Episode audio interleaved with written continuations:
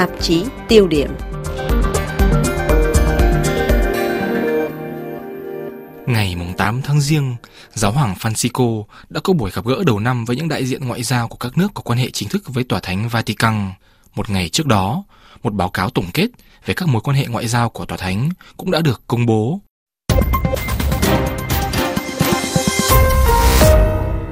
Trước hết, Linh mục Phạm Hoàng Dũng điểm sơ qua tình hình quan hệ đối ngoại của Tòa thánh trong năm vừa qua.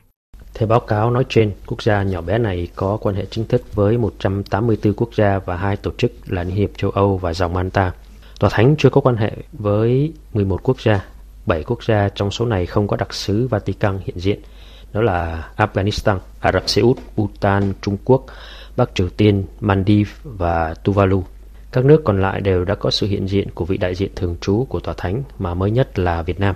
Trong số các quốc gia mà Tòa Thánh có quan hệ ngoại giao còn có Trung Hoa Dân Quốc hay Đài Loan. Tuy nhiên, kể từ năm một nghìn chín trăm bảy mươi hai, không có sự hiện diện của vị sứ thần Tòa Thánh hay đại sứ tại hòn đảo này, mà chỉ có một vị đại biện lâm thời. Trong các cuộc đàm phán diễn ra với Trung Quốc dẫn đến thỏa thuận tạm thời về việc bổ nhiệm giám mục vào tháng chín năm hai nghìn không trăm mười tám và được gia hạn thêm hai lần nữa vào những năm hai nghìn không trăm hai mươi và tháng mười năm hai nghìn không trăm hai mươi hai. Vấn đề quan hệ ngoại giao giữa Tòa Thánh và Trung Quốc vẫn chưa được giải quyết. Về Đài Loan, tòa đại sứ duy nhất của họ còn lại trên đất châu Âu là bên cạnh Tòa Thánh Vatican. Nhưng trong niên giám ngoại giao của Tòa Thánh, Đài Loan hay Trung Hoa Dân Quốc vẫn được ghi ra dưới danh mục Trung Quốc. Vậy đâu là mối tương quan giữa Vatican và hai Trung Quốc? Trước tiên, khi nói đến Tòa Thánh, chúng ta liên tưởng ngay đến một tổ chức của giáo hội Công giáo. Tổ chức này không giới hạn về mặt địa lý ở bốn mươi hectare giữa lòng thủ đô Roma của nước Ý, mà đó là mối quan hệ thiêng liêng của người đứng đầu giáo hội Đức Giáo hoàng Phanxicô với hơn một triệu tín hữu Công giáo trên khắp thế giới, bao gồm cả ở Trung Quốc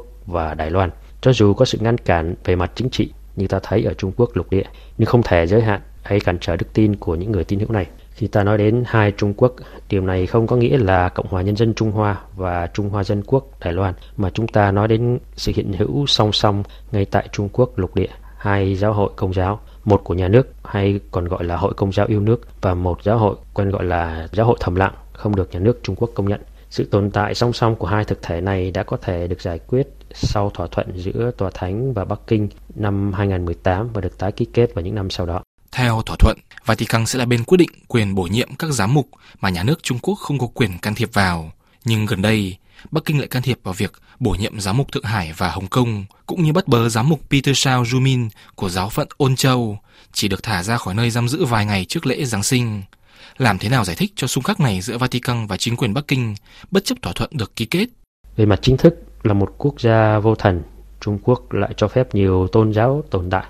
Mặc dù mỗi tôn giáo đều phải chịu sự giám sát chặt chẽ của Cục Tôn giáo Nhà nước và các tín đồ tôn giáo phải phụ thuộc và phục vụ lợi ích chung của quốc gia và nhân dân Trung Quốc và ủng hộ sự lãnh đạo của Đảng Cộng sản Trung Quốc. Đối với giáo hội Công giáo, điều này có nghĩa là các giáo mục Công giáo phải được bổ nhiệm bởi Hội Công giáo yêu nước của Trung Quốc do nhà nước kiểm soát thay vì do Tòa Thánh. Chính sách này đã dẫn đến việc Vatican từng rút phép thông công bảy giáo mục Trung Quốc được Bắc Kinh bổ nhiệm mà không có sự chấp thuận từ phía Vatican. Theo thỏa thuận giữa Trung Quốc và Tòa Thánh năm hai nghìn không trăm mười tám,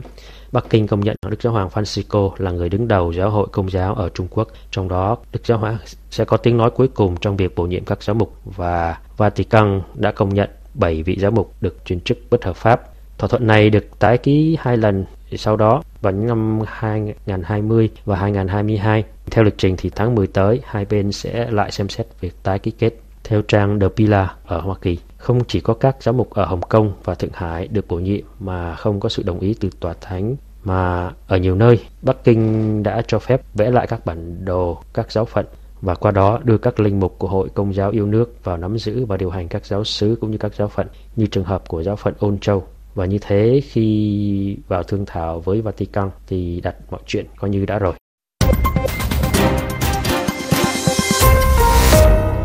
Năm một nghìn chín trăm bốn mươi chín, Tưởng Giới Thạch rút lui ra đảo Đài Loan để lập nên Trung Hoa Dân Quốc. Đi theo ông có khoảng tám trăm nghìn binh sĩ và một triệu người dân, trong đó có đông người Công giáo. Trong mười năm, từ năm một nghìn chín trăm năm mươi đến năm một nghìn chín trăm sáu mươi, Đài Loan đã chứng kiến sự gia tăng vượt bậc về số lượng linh mục tu sĩ Công giáo và những hoạt động sinh hoạt tôn giáo do giới Công giáo điều hành như trường học, bệnh viện, vân vân. vẫn theo linh mục Phạm Hoàng Dũng, Đài Loan từ đó là điểm đến lý tưởng cho những nhà truyền giáo và các dòng tu công giáo, với hy vọng một ngày nào đó sẽ từ đây bước chân sang Trung Hoa lục địa. Tưởng Giới Thạch sau này là con trai đã thiết lập nên chế độ cai trị quân sự trong suốt nhiều thập niên, gây nên nhiều chia rẽ trong sinh hoạt chính trị và đời sống xã hội của người dân Đài Loan, những người Hoa đến từ lục địa và người Đài địa phương. Giáo hội Đài Loan tuy hoạt động mạnh mẽ và độc lập với chính phủ Quốc dân Đảng dưới thời Tưởng Giới Thạch, nhưng đôi lúc cũng bị kết án là ủng hộ Quốc dân Đảng. Điều này không thể tránh khỏi nếu những linh mục tu sĩ có nguồn gốc gia đình ở Trung Quốc. Mặt khác, giáo hội Đài Loan đã hiện diện trên đảo quốc này từ thế kỷ thứ mười bảy bởi các nhà truyền giáo dòng Đa Minh Tây Ban Nha. Nhưng Cộng hòa Nhân dân Trung Hoa đã phủ bóng đen lâu dài, chính trị, các mối quan hệ gia đình và các ưu tiên của giáo hội đều bị ảnh hưởng bởi câu hỏi mối quan hệ giữa hai nước Trung Quốc sẽ tiến triển như thế nào. Chính phủ hiện tại tuyên bố độc lập trên thực tế, nhưng Trung Quốc vẫn coi Đài Loan là một tỉnh bất hảo và thực hiện các chính sách công khai để đặt hòn đảo này dưới sự kiểm soát của mình. Đó là một trò chơi kéo co trên đảo giữa hội nhập và độc lập, tác động đến cuộc tranh luận trong công chúng ở mọi cấp độ. Tòa thánh quốc gia châu Âu duy nhất công nhận Đài Loan về mặt ngoại giao cũng có liên quan. Trong khi giáo hội địa phương cố gắng giữ vững lập trường của mình, vì nhiều lý do, giáo hội này đã không phát triển. Số thành viên dao động trên dưới ba trăm nghìn, mặc dù dân số đã tăng gấp ba lần kể từ năm một nghìn chín trăm năm mươi. Dưới thời Đức uh, Giáo hoàng John Paulo đệ nhị, giáo hội Đài Loan được xem là nơi đào tạo và chuẩn bị cho các linh mục tu sĩ cho Trung Quốc, chuẩn bị cho việc Trung Quốc mở cửa về mặt chính trị và tôn giáo sau việc mở cửa về, về kinh tế. Đại học Phụ Nhân là một ví dụ. Đại học này vốn được thành lập ở Trung Quốc từ những năm một nghìn chín trăm hai mươi, nhưng sau khi Mao Trạch Đông lên nắm quyền thì đại học này chuyển sang Đài Loan và được điều hành bởi các tu sĩ dòng Tên và dòng Ngôi Lời dưới sự bảo trợ từ Tòa Thánh. Và hiện nay đại học này đã mở được những chi nhánh ở Trung Quốc. Tuy vẫn giữ vị thế độc lập bên cạnh các chế độ chính trị của Đài Loan vì sự tự chủ được về mặt tài chính, giáo hội Công giáo đôi khi bị cho là không quan tâm đến những người dân Đài Loan mà chỉ chú trọng vào những người đến từ Trung Hoa lục địa. Chẳng hạn số lượng linh mục tu sĩ người Đài sinh ra và lớn lên từ hòn đảo này vẫn là thiểu số so với các linh mục tu sĩ đến từ Trung Quốc hay có mối liên hệ gia đình từ lục địa. Hay như vị giáo mục duy nhất là người Đài mới chỉ được truyền chức vào năm một nghìn chín trăm tám mươi lăm. Mặt khác, dưới chế độ chính phủ quân Việt của Tưởng Giới Thạch, nhiều linh mục tu sĩ bị coi là ủng hộ chế độ quân sự của Tổng thống họ Tưởng. Trung Quốc vốn xem Đài Loan như một tỉnh nổi loạn cần phải được hợp nhất, nên Bắc Kinh đã thực hiện chính sách ngoại giao bao vây đối với Đài Loan trên bình diện quốc tế, nhằm thực hiện chính sách một nước Trung Hoa duy nhất. Vậy Đài Loan phải làm gì để cố duy trì những mối tương giao của mình với các nước và các tổ chức quốc tế, để có được một không gian quốc tế nhằm củng cố vị thế của mình? Trong suốt những nhiệm kỳ của Tổng thống Mã Anh Cửu, không gian quốc tế hay là mối những mối quan hệ quốc tế của Đài Loan đã được duy trì ổn định nhờ vào một thỏa thuận đình chiến ngoại giao ngầm với Bắc Kinh. Theo đó, Trung Quốc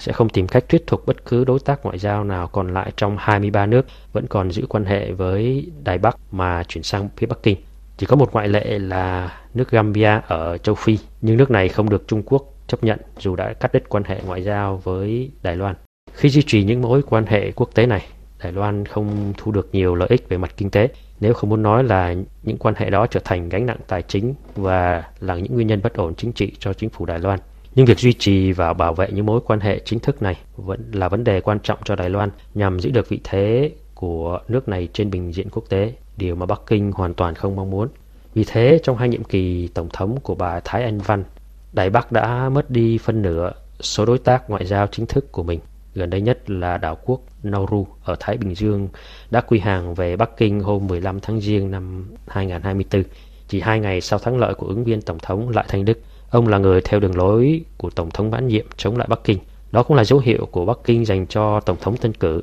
như đã từng xảy ra khi bà Thái Anh Văn lên nắm quyền. Hàng loạt các đối tác ngoại giao chính thức của Đài Bắc tuyên bố cắt đứt quan hệ ngoại giao để bắt tay với Bắc Kinh. Ngày càng có nhiều lo ngại rằng Bắc Kinh sẽ nhắm vào Vatican, nơi Trung Quốc có đòn bẩy vì hàng triệu người Công giáo Trung Quốc có thể được hưởng lợi từ mối quan hệ được cải thiện giữa Tòa Thánh và Cộng hòa Nhân dân Trung Hoa. Theo quan sát từ linh mục Phạm Hoàng Dũng, mất Vatican sẽ là một đòn rất đau đối với yếu tố dựa trên quan hệ ngoại giao trong tuyên bố của Đài Loan về không gian quốc tế, với vai trò của giáo hoàng là nhà lãnh đạo tinh thần của hơn một tỷ người Công giáo. Vatican có ý nghĩa chính trị quốc tế vượt xa quy mô nhỏ bé của mình.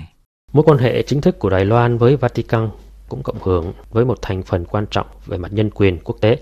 đó là tự do tôn giáo, một lĩnh vực mà những thành tựu trong nước của Đài Loan là chủ đề quan trọng trong nỗ lực tìm kiếm vị thế quốc tế của Đài Loan, được đề cập đến trong bài diễn văn nhậm chức lần thứ hai của bà Thái Anh Văn. Vatican là đối tác ngoại giao cuối cùng của Đài Loan ở châu Âu và bên ngoài thế giới đang phát triển. Đối mặt với những lo lắng này, chính phủ của bà Thái Anh Văn đã nỗ lực duy trì mối quan hệ với Vatican. Điều này đã được Vatican bảo đảm trong những lần ký kết và tái ký kết thỏa hiệp với Trung Quốc vào những năm hai không một tám, hai không hai không và hai không hai hai và có thể vào tháng mười tới này. Đài Loan dưới thời của bà Thái đã giành được những thắng lợi trong việc xây dựng mối quan hệ không chính thức với Mỹ, Nhật Bản và các nước khác, nhưng sự tiến bộ còn hạn chế, không đồng đều, mong manh và mang tính ngẫu nhiên. Dưới sự lãnh đạo của bà Thái Anh Văn như trước đây, Đài Loan đã chơi tốt ở thế yếu, áp dụng được chiến lược đa phương nhằm theo đuổi những cơ hội tương đối hứa hẹn và phát huy thế mạnh tương đối của Đài Loan. Hoàn cảnh nay đã thay đổi, trong đó có nhiều bất lợi cho Đài Loan trong những năm gần đây. Nhưng những thay đổi này không hoàn toàn xấu đối với Đài Loan, cũng như các xu hướng tiêu cực chưa chuyển biến về chất hoặc chưa nhất thiết có thể đảo ngược được. rờ ép i tiếng Việt xin cảm ơn Linh mục Phạm Hoàng Dũng.